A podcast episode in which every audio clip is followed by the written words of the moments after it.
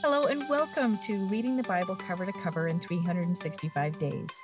My name is Andrea Lendy, author of the book and Bible reader and studier for over a decade, and I'm excited to share some thoughts with you about today's reading. Welcome to day 11 of Reading the Bible Cover to Cover in 365 Days. Let us pray. O Lord, thank you for your grace. Keep us seeking you, Father. Open our hearts to learn more about you today. Thank you for your word that teaches us more of your ways. In Jesus' name, amen. Well, let's see what Jesus is teaching in Matthew chapter 11. He says something interesting in verse 14.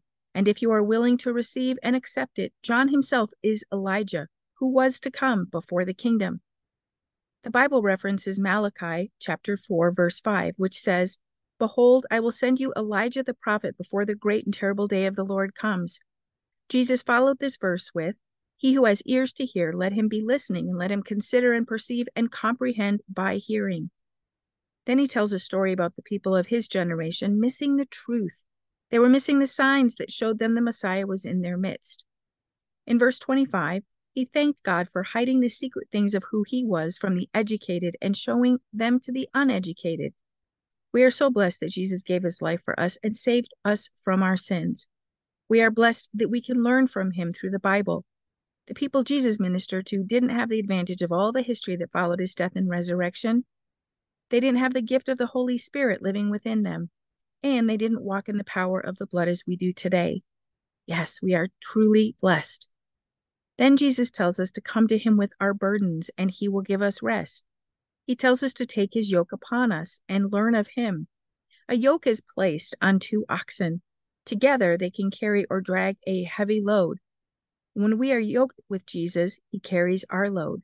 We can leave our burdens with him today and allow him to carry us. He also tells us that he is gentle and humble and not harsh. Let's receive his help, grace, and comfort as we go about our day today. Well, let's see what's happening in Acts 11. Peter, who had preached and baptized the Gentiles, was under fire. The Jewish Christians thought Christ only came to save them, and they were livid with Peter. I think most of us like business as usual. We become accustomed to our beliefs and how we do things. So when something upsets the norm, we become upset. However, with proper knowledge, they quieted down. Peter told them about a vision and the angel who visited Cornelius, showing him to call for Peter. Then their fears and feelings of agitation were lessened. They saw that God called everyone to be saved. God shows us his love as he made a way for us to know him through his Son. More people were added to the Christian church as the disciples and others preached the gospel. Being part of the Christian church must have been a very exciting time. However, it must also have been scary because so many new believers were persecuted. We are blessed to freely read the word and worship God. Let's see what's happening in Genesis chapter 21. We see the completion of God's promise to Abraham and Sarah. She had a son, and they named him Isaac, which means laughter. Abraham was 100 years old when Isaac was born. Sarah was filled with laughter as she nursed her son at such an old age. Something was brewing within Sarah, though. She watched the son of Hagar mock Isaac, and she wanted both of them gone so that her son and not Hagar's would inherit all Abraham had acquired. After all, he had become a very wealthy man. Abraham didn't want his son Ishmael to leave, but God told him to be okay with it because his posterity would come from Isaac. God showed his compassion and love when he told Abraham he would also make a great nation from Ishmael. This is amazing love, and the same kind of love God loves us with today. We read about Hagar's troubles on her journey, but an angel of God tends to her. She is cared for when she thinks she and her son will die. It was undoubtedly her 11th hour. The Lord came to her in her 11th hour, and we know he will come to us in ours. When everything looks destitute in our lives, we can be sure that God hears us, sees us, and makes a way to save us. In chapter 22, God tested Abraham's love and faithfulness to him as he asked Abraham to sacrifice his son. Abraham was faithful to gather the wood and offer his son as a burnt offering. He even put the wood on his son's back to carry, symbolizing what was to come when Jesus carried his wood cross to be sacrificed. When Isaac asked where they would find a lamb for God, Abraham told him that God himself would provide a lamb. This is precisely what happened. There was a ram in the thicket which they exchanged for Isaac. God provided for Abraham and Isaac that day. He invoked a special blessing on Abraham by telling him that the Messiah would be born in his lineage. Can you imagine? We see that with great obedience and what some would call risk, there is a great reward from our God in heaven who sees us.